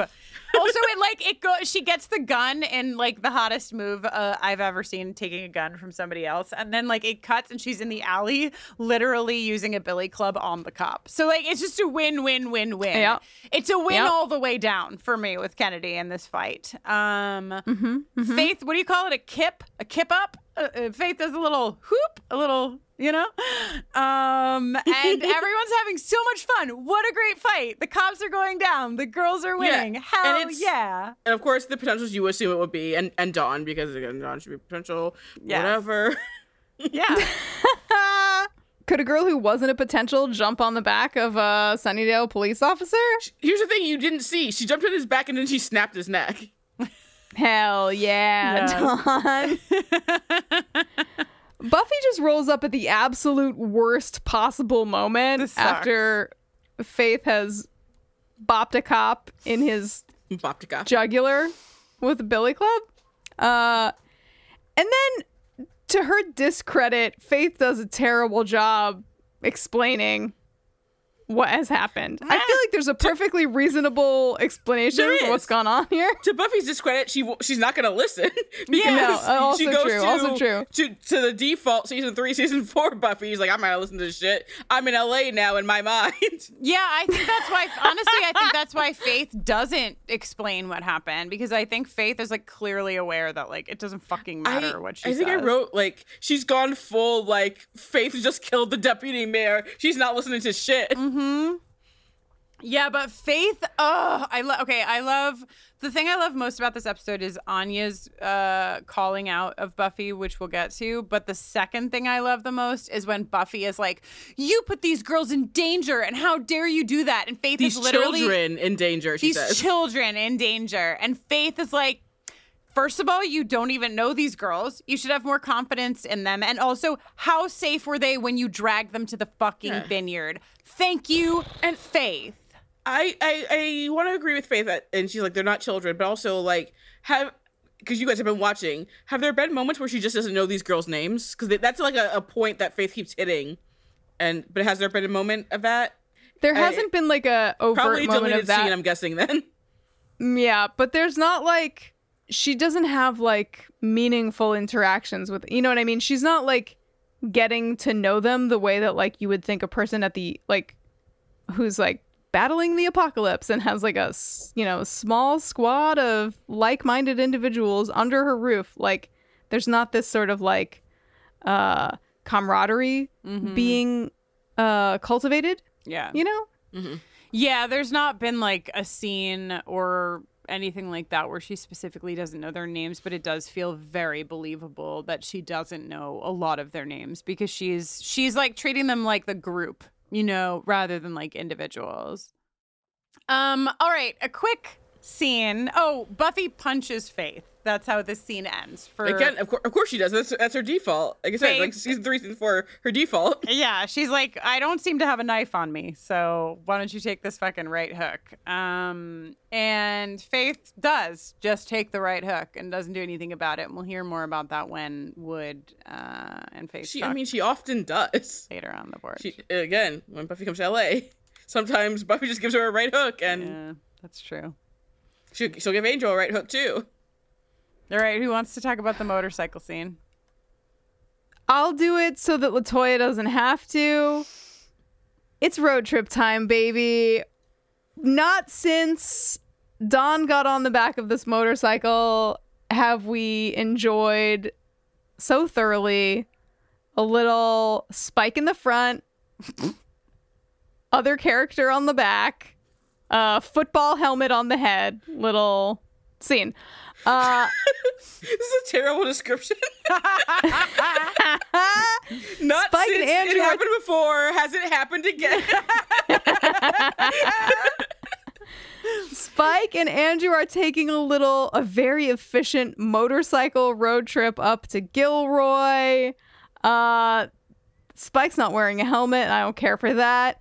Andrew's wearing a football helmet. That can't be safe. Uh, it's not a road trip. It's a covert operation. It's fine. Uh, it turns out these two fellas have a little bit more in common than maybe either one of them originally thought. They're very passionate about the onion blossom. Who is it? Who is the freak bitch who's not, Jenny? You know who's probably not into it? Buffy. Yeah. I bet you Giles what is does also Buffy like to eat? Giles is not into a bloomin' onion. That is far, far beneath. Get him get him drunk he will be. That's what true. does Buffy like to eat? Buffy. Yeah, we know what? that she likes non-fat yogurt. Uh, we know that she likes, I think, a cappuccino. We've seen her eat fries. She's actually just made Uh, of milk. Uh, She's just made of milk. Uh, She's not fucking Connor. I mean, literally, like what? Buff. We haven't ever seen Buffy like eat. I think she likes a blue uh, a bloomin' onion. Mm, Yeah. If Spike's all right, all eating right, all it. right. Re- retracted. My apologies I to Buffy. um, I Buffy lo- is problematic in a lot of ways, but I think she likes a bloomin' onion. I love the detail that Spike has gathered about how to make. Do you think that Spike has attempted making his own bloomin' onion? he tried to make it in Xander's basement, and it was it did not go well. Uh, Xander's mom was like, "You got oil everywhere." He definitely wouldn't try it in his own place. God, imagine he just had like a fry station in one of the like fucking coffins. I just got really sad. Like he never got to try it with Joyce. Oh no! Oh, I just got really sad about oh, this. Joyce just, would have just to be clear, people, bloomin' I don't onion. hate Spike. Okay, no, you don't hate Spike. I'm letting the people know. Okay. So, um, Spike is like, Andrew, if you tell anybody that we had this conversation, I'll bite you. Andrew's like, that sounds also sexy. Not so. Either way, I win. Great. Andrew's like, what? That you talked about a, a blooming onion? You do that every single day of your life. oh my God! Here we are on the porch at Revello Drive. Faith smoking yet another cigarette. Does If anyone have a moist, wa- cool washcloth that I could apply to my face? so here's the thing, everyone. If this isn't winning sexual attention awards, I'm gonna fight every single one of you. Honestly, There is a women's wrestler right now whose whole bit is that she just like yells at everyone from the crowd to the cameraman. I'm gonna choke you out. I'm gonna choke you out. I'm gonna choke you out. And she just, just starts choking random people out. And I will do that to you if you mm-hmm. don't vote for this immediately. honestly, honestly, for so there's okay. We'll talk about the scene, but the thing that really set my my whole head was just a flame. It just was set on fire. Is the look that Wood gives to Faith when she's like, "I read people too." The way that Wood looks at Faith in that moment, if it does not win a sexual tension award, I, I'll burn the whole place down with my head that is on fire from that moment. Should I tell you guys my DB Woodside story? Please. Yes. It's a good story, so no one worry. you never know with me. I'm not Uh, worried. so I met DB Woodside. I got to uh towards end of season three of Lucifer go on um set uh, when they were filming an episode, and I met DB Woodside. I met like all of the cast basically at that point. Uh, besides because uh, season three, so uh, besides Tom Welling, so I met like everyone.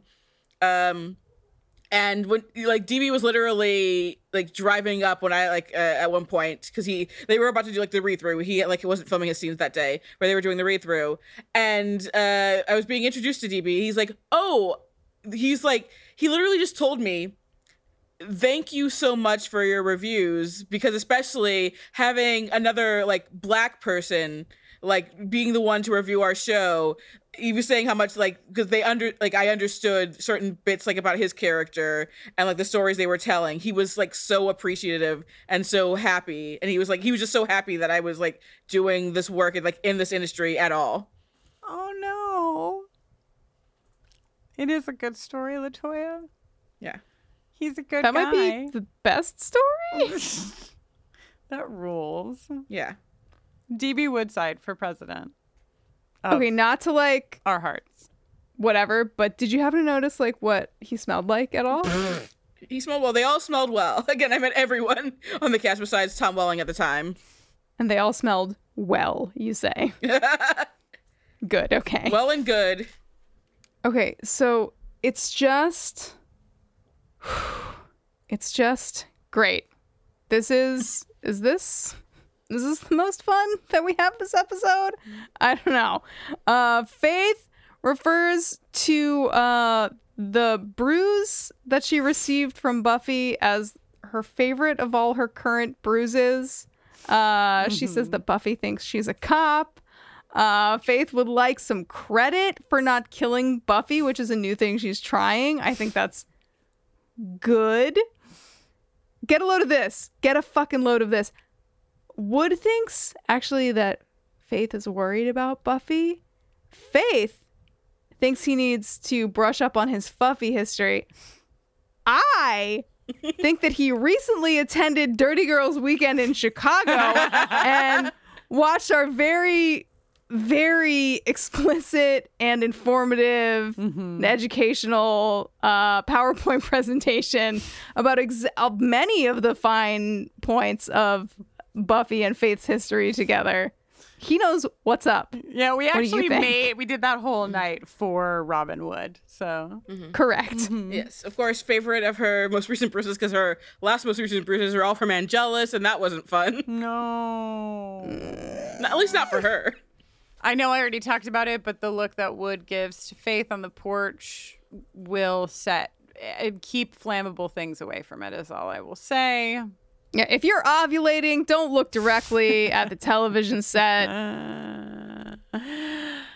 Okay, so Xander rolls up, breaking up this hot, hot moment between Wood and Faith. Um, before we get to Xander's welcome gathering, we have a very quick clip of the church. A monk jumps out from behind something, attacks Spike. We see that the monk has been burned with a seal. Very recognizable, like Jenny said, because it has one cross on the inside of it. But this actually, this priest's burn looks like maybe Ca- Caleb like did it and then like turned his hand a little bit and did it again, and di- it kind of looks more like an asterisk. He than was a so cross. mad. Caleb was so Yeah. Caleb was so mad because He's he so couldn't mad. have whatever the thing is in the church. We don't know what it is. You know who also was mad because she couldn't have what's in the church? Uh, Glory. Oh shit! Remember season five? Remember season five? I've, I I've been Yeah, on better none of those than- episodes though. So. Vaguely, vaguely. Um, all right, so Xander is welcomed home by everyone in the room, which really it's very sweet for Xander, and he deserves it. And Dawn gives him a big hug, but really this scene Which exists is, is when I teared up actually. when Dawn hugs him. yes. Yeah. Yeah. It's it's I think they do a really good job of like conveying the gravity of this loss that he has had. Which is made worse by Buffy ruining everything. Oh, Buffy. Yeah, my Oh. note in this scene is Buffy give him a fucking minute. Are you Oh, kidding me right now? My note is Buffy, shut the fuck up. My other note is Anya looking like a cover girl, no bra, hips out. Those hips are out. Oh God! All right, so the way the scenes are staggered, we only hear Buffy say, "Okay, so we're gonna go back in," and then we cut back to the church. So don't worry, we're gonna get a big long ass scene at Revello Drive that I, I have a lot to say about at least at the very least. Um, but before that, uh, we learn a little bit about what's happening at the church. A, there's a trapdoor behind Mary. That's fun. Ju- Uh, picture yeah. me B. pressing every Mary that I ever see to see if there's a trapdoor behind her. you little freak. Listen, if you have something important you need to show someone, take it from me. Don't just like flip a light switch like some kind of fucking I don't know what. Pick up a candelabra and walk towards Mary, push on Mary, and she will, you know, yield to you and reveal a secret chamber. Wave your candelabra about in the room. Remove a tapestry that for some reason has been rehung over the engraving that made Caleb so mad. Light the text with your candelabra and let Spike read. Does anybody know what this uh, language is that it's written in? Anybody? Anybody listening know what the language is that's I'm described gonna in the wall? guess Sumerian. That sounds right. So they, everything They is- love to do Sumerian. They love Sumerian. Sumerian. I, I know when it's Latin, it's Sumerian then. I honestly didn't even like. I wasn't even looking at the words. oh yeah, I didn't l- look at the screen for what it was. Just bumps. Yeah. Also, I will just note that the the monk uh, is played by character actor Larry Clark. Recently, he played uh, Mary McCormack's uh, basic husband on Heels, a wrestling television show. Jenny, have you watched Heels yet? Oh no, but it's on my list. Uh, uh, you should put keep putting it off until they hire me to write on the show because what the fuck? Indeed. He was also on Survivor's Remorse, which was Mike O'Malley's show before Heels, which is a great show you should watch. He was on the Twin Peaks revival, The Bridge, you know, OG Law and Order, heard of Holy these shit. shows. Oh dang. A he's- resume. so whatever language this is written in, Spike knows it. I really thought I really thought Andrew was going to be the one to know this. I was like, this is Andrew's moment. He knows how to read so many languages, and yet it was Spike who reads it. It, it would make sense to make him useful, right? Yeah, yes, and he this is his use.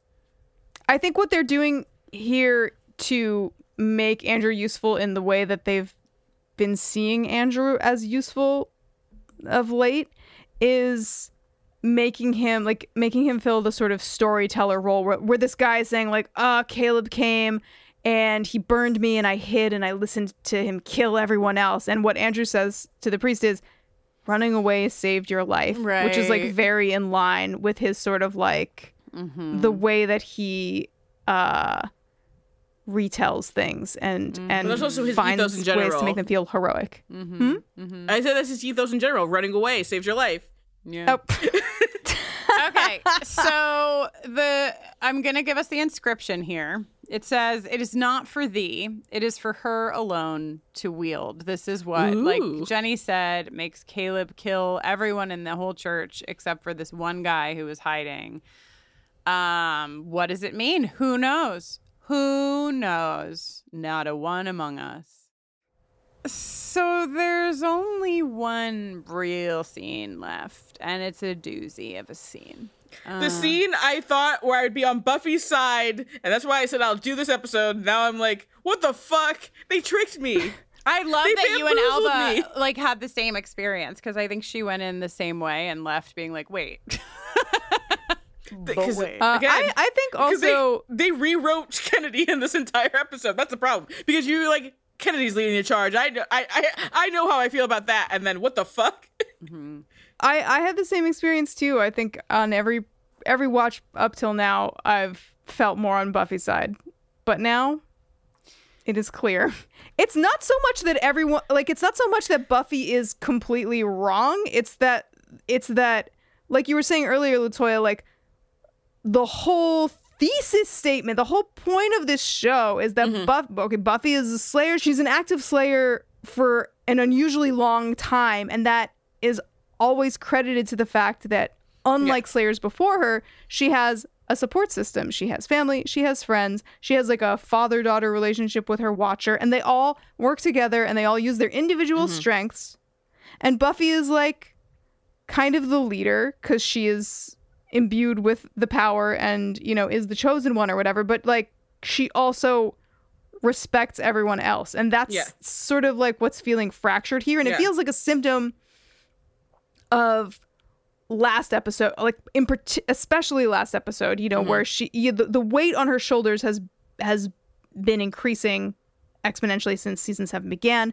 And now we're at this point where she really, she re- really made a critical, enormous error in judgment. And that resulted in loss of life, uh, broken limbs, loss of eye. And she is not dealing with that in any kind of like productive or healthy way. So, like, everything is just a mess. And she's not doing anything to dig herself out of where she's Mm. at and she's not leaning on the people that have helped her get this far this whole time. And so it is bad. Thank you for listening. This is why I I always play devil's advocate and say I I mean there's stuff I love I love about these last seasons, but like I always say kind of season five would have been a perfect ending for the series because I think that when she just fucking shuts down in Weight of the World, like that is kind of does a better story than what all of this is in season seven, where she's just like, I'm gonna do my loner bullshit again and expect to have different results, and obviously not.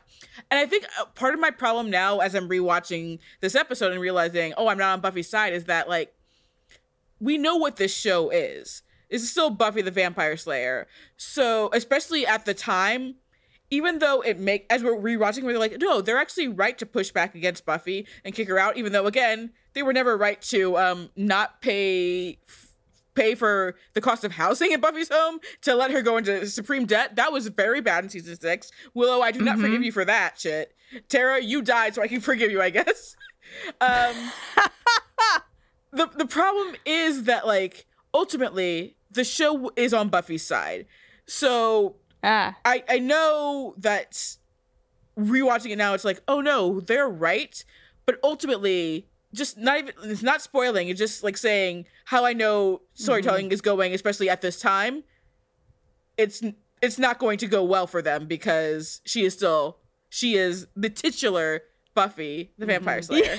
Mm-hmm. You know, it's like I I can't even feel bad for her because ultimately I know how a television show is going to work and it's like she's going to end up being right even though she's wrong in her execution but like she's going to be right because they are the people who kicked her out of the house which I always believed prior to this. Like well yeah they kicked her out of her house. They're ungrateful people. And again Willow pay to live in this home especially now since you've kicked her out. But it's just she was wrong and something needed to be done.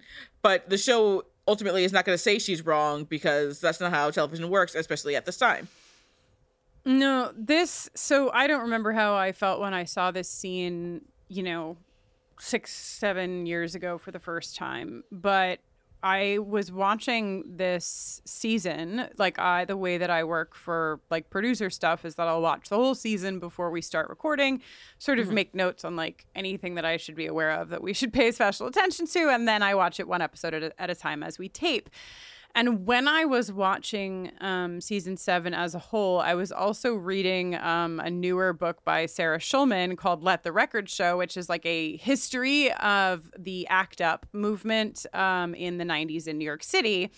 Um, and so this scene like sent me on a whole situation because I think. I think that as much as we've never seen Buffy like act this extreme in in like her entitlement or what have you, I think it makes sense with like the more you increase the pressure with anyone, the more you increase the pressure on somebody, the more your weaknesses and your um the way that like societal structures have impacted you, like all of those things start to become clearer and clearer and clearer the more weight that you're under. And so watching this and realizing that like Buffy the because she was totally broken at this point absolutely was like grasping to this concept. I mean, she says it, right? Democracies don't win battles. There has to be a single voice. Uh, you need someone to lead you. And I'm like listening to her say this as I'm reading about this incredibly impactful will teach generations uh you know uh, to come about how to like make change as a uh, group of people where there is not one voice and there is not one leader and people actually do listen to each other. Um and it just it really knocked me over because i think i think and if i had the time i wanted to do like a bigger episode on this because i just feel like there's I think there's like a lot of white supremacist shit in here. I think there's a lot of patriarchal shit in here. Like the structures that are making Buffy think she has to do the things that she is doing feel And I don't even know if the fucking writers knew what they were. I don't know if they knew what they were doing, but it feels like such an incredible example of like how when you think there needs to be one voice that leads them all, it actually just shatters the whole thing because you need to like listen to your community. To your point, Latoya and Jenny, that you were talking about before, like that's what the show has given us from the jump. You listen to your community, and she's not. Mm. She's being a terrible community leader. Yeah. Yeah. It's so it's like she's she's wrong and it's bad and I'm also glad that she eh, leaves at the end, but it's really devastating to watch. And I, I've always felt this way about the scene, and it, it at least hasn't changed. That uh, Faith is not asking to be put in charge. She's not. She's not. But of course, Buffy in her LA glory is like, "Oh, you wanted this, right?" she's like, "What the fuck? I didn't do shit. I've been sitting on the counter just eating hot pockets and cereal." you want to take everything from me just like you always do. All of my vampire boyfriends.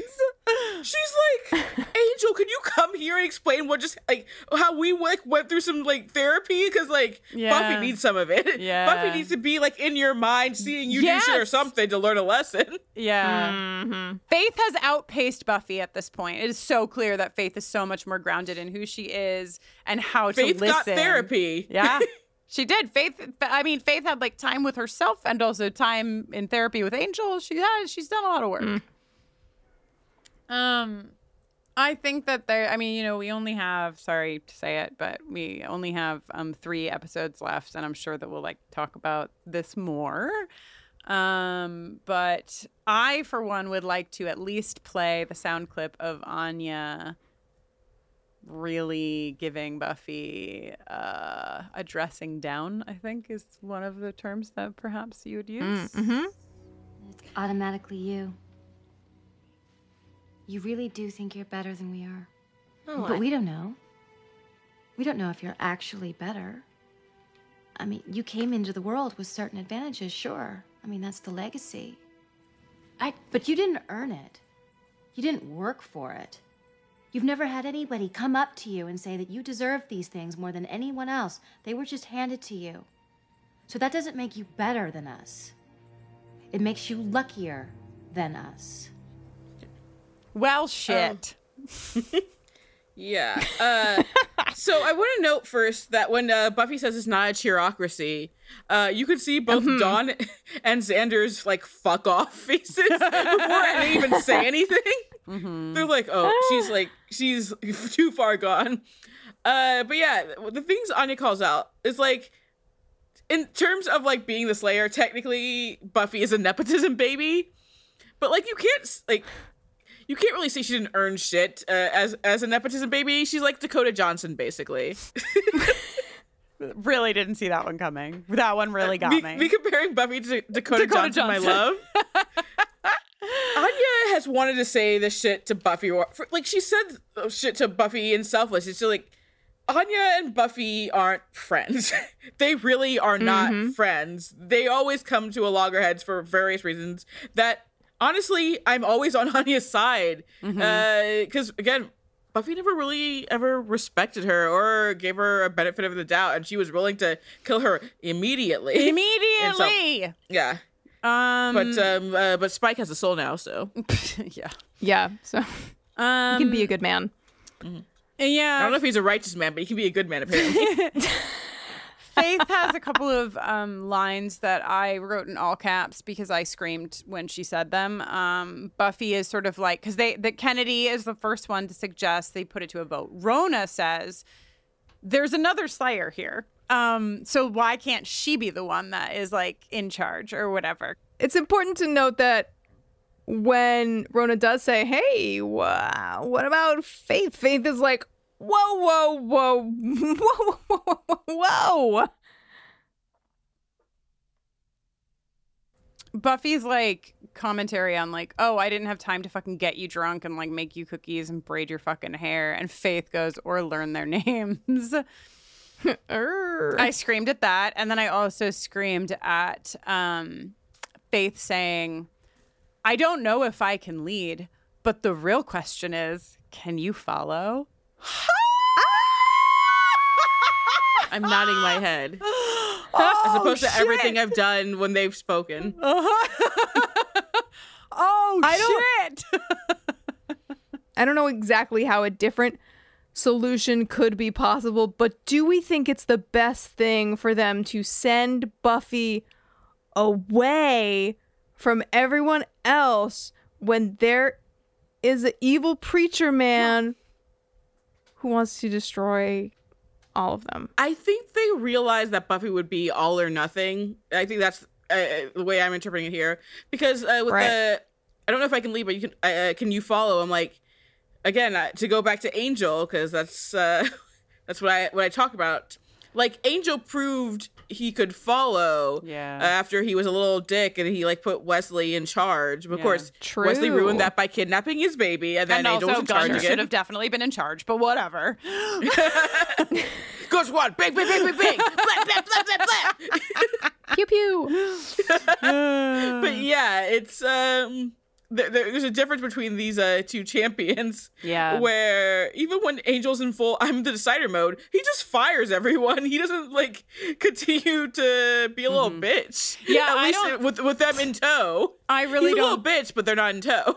And Dawn, Dawn being the one to like be the final voice in this, I think to me, it's like she did have to leave. Is it the safest thing for her? No, but she fucking strolled over to the school by herself earlier. Like, I feel like agree. I agree, Latoya, that like she is not going to be able to get where she needs to get without the measure being this extreme. There is Yeah. there is no middle ground for her at this point But because she can't Willow better be paying for like the mortgage because Yes, uh, that I, yes, agree. what should make Xander do it because Xander actually makes money. Somebody, guys, pitch in. Everybody pitch in. It would be Um, nice. Xander is a man of means, I gotta say. Xander is not a fucking uh like mooch like the rest of them. He's here basically because he has no eye, but uh right, he has a full apartment. He has his own yeah. apartment. So, just briefly, I because I think that uh, Kennedy, like we've said, has a really great episode. I think Rona has had many great episodes. She's been speaking a lot of truth for a long time. Um, and I and when I watched this through the first time through the whole season, I was struck by this, and I was struck by it again. When Buffy leaves, the first thing that we see is that Rona says, Ding dong, the witch is dead. And Dawn says, Shut your no, no. mouth. And it feels not okay to me. It does not feel like a thing that Rona, the character, Oh would yeah, fuck Rona for this. Uh, Fuck like Rona for for this, everything. It doesn't feel like Rona. It doesn't. It doesn't feel No, like she would say that. It honestly, it feels this episode, like I was saying about Kennedy, it feels like okay, we're back to how obnoxious the fucking potentials actually are. This was again, uh, uh, uh, here I'll give Greenberg uh, some props. I feel like he wrote them with humanity and in a way I can actually relate to. And then it's like, okay, so we're gonna end this going back to how they actually are, right? Which is that. I just wish this line had been given to somebody else. I don't like it because I was like, yeah, Rona, yeah, Rona, and then it was just like clearly not the thing to say right then. Clearly. Yeah. It's like, uh, they're like cool ants in charge now. That's what that's what that line is. Like, shut up. and Faith. Uh, Faith follows Buffy out onto the porch, and she's like, "Dang, it sure is still sexually charged out here from Yeah. before, from the last time two people were on the porch alone." and Faith tries to be like, "Hey, you know, some stuff," and Buffy's like, "Don't." some stuff. and you think she's gonna be like, Fuck you. don't say whatever you're saying to me and whatever don't make your excuses whatever but then she's like with a tear running down her cheek she's like don't be afraid to lead them. And then she says whether you wanted it or not their lives are in your hands and it's only going to get harder from here so protect them and lead them. I feel like this feels nice because it feels uh I don't know, like uh, it it has like the echo of sort of like more of what we would have come to expect, of what we've come to expect Yeah. from Buffy, you know? Like eh, it's it's free from the bullshit. It's just concern for Yeah. these lie these real human lives. No more fronts. What's going to happen? Right. Yeah, it's nice. And it's also nice that Faith goes after her, you know? Like, I feel like it's in keeping. Well, of course she does.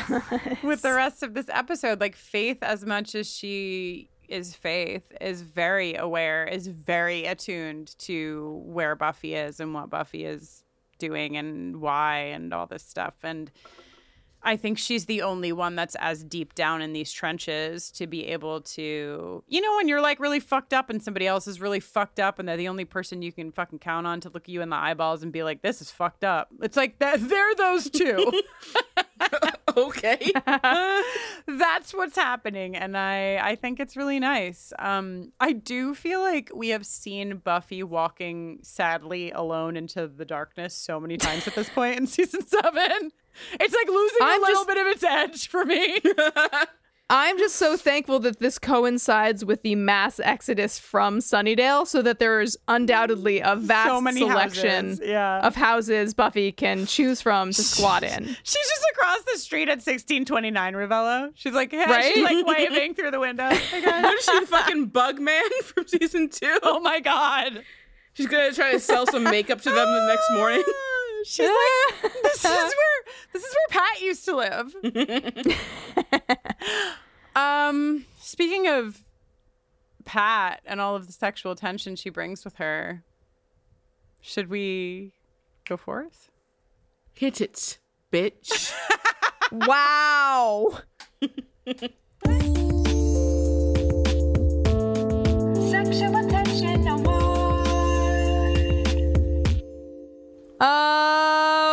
Goodness. Welcome back to yet another one of the the fourth from the end, the fourth most final, the The pen pen ultimate, the pen pen pen ultimate pen squared ultimate. uh installment of the Sexual Tension Awards. Listen, it's just getting bleaker and bleaker, but we're scrounging for what we can find in these oh, episodes. please! There was so much sexual tension in this episode. Come on. All right, all right, all right, all right, all right, all right. We have we have carefully and uh, thoughtfully selected four sets of noms to jam into these slots. So here they are. In slot number one, nothing says girlfriends like running after her when she is exiled from the house and having a little convo on the porch. It's Buffy and Faith. It could happen. It's fine. Uh, in slot number two, we've got a we've got we've got a couple slots full of Latoya's favorite things coming up. In slot number two,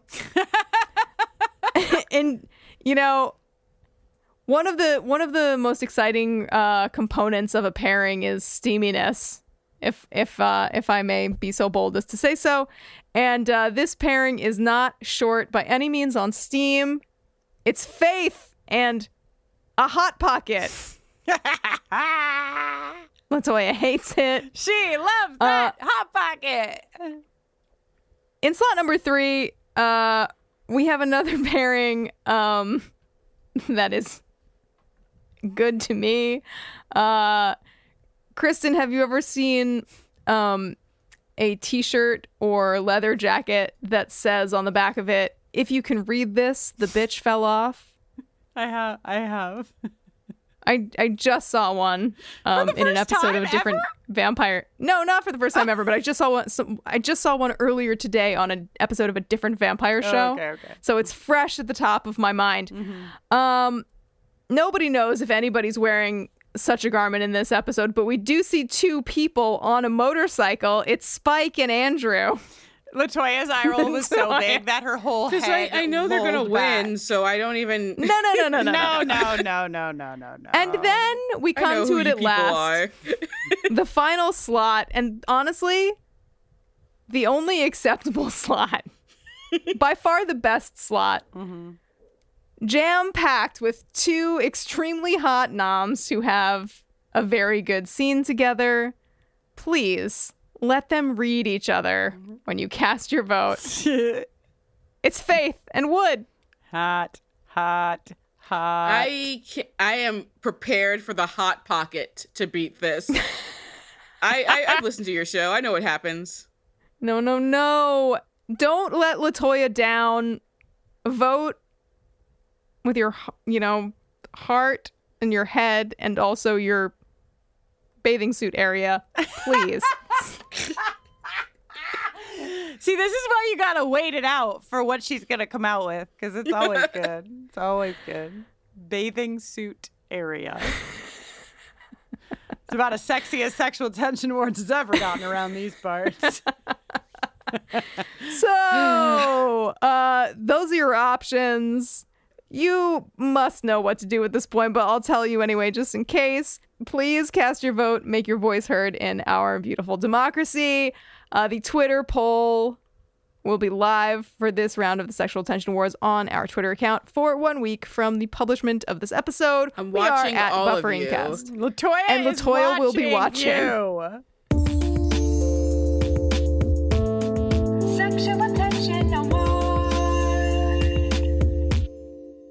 Well, folks, here we are. We did it. Who's getting kicked out of the house at the end of our episode right now? Me. It's No. me. It's me.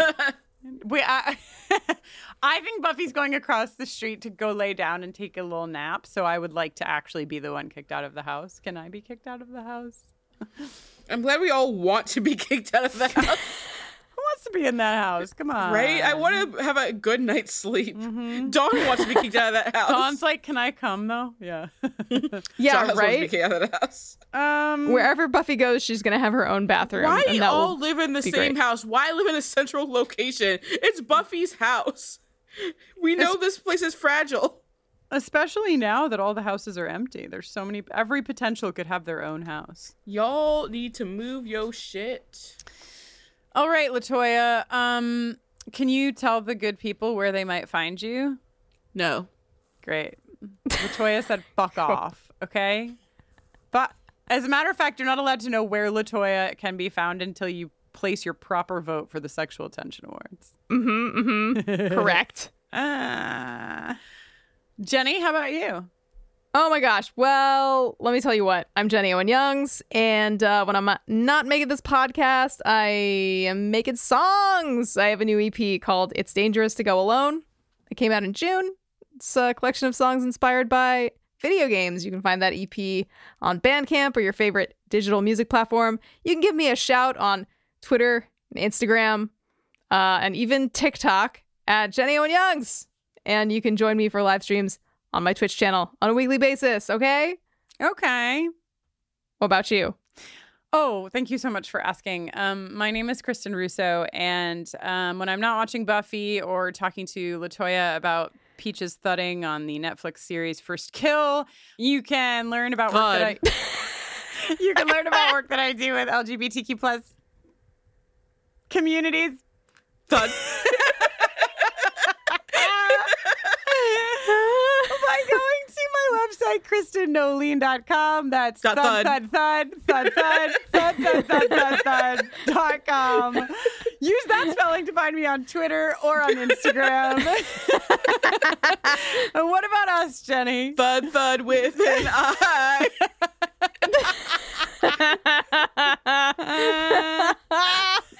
Oh my god. Hmm. Buffering the Vampire Slayer is on Twitter, Facebook, and Instagram at BufferingCast. You can email us at bufferingthevampireslayer at gmail.com. If you want to support us, you can do that by Thud. by being really nice to us or just by like voting properly in the sexual tension wars or Yeah. by going to our patreon where we have bonus podcasts and lots of fun things learn all about all of those things bufferingthevampireslayer.com This episode was produced by Kristin Russo, Jenny Owen Youngs, and Alba Daza with support from our consultant, Mackenzie MacDade. It was edited by John Mark Nelson. It featured a very special guest appearance by my number one favorite and best friend of all time, Latoya Ferguson. And till next time, ah, woo! Latoya's saluting.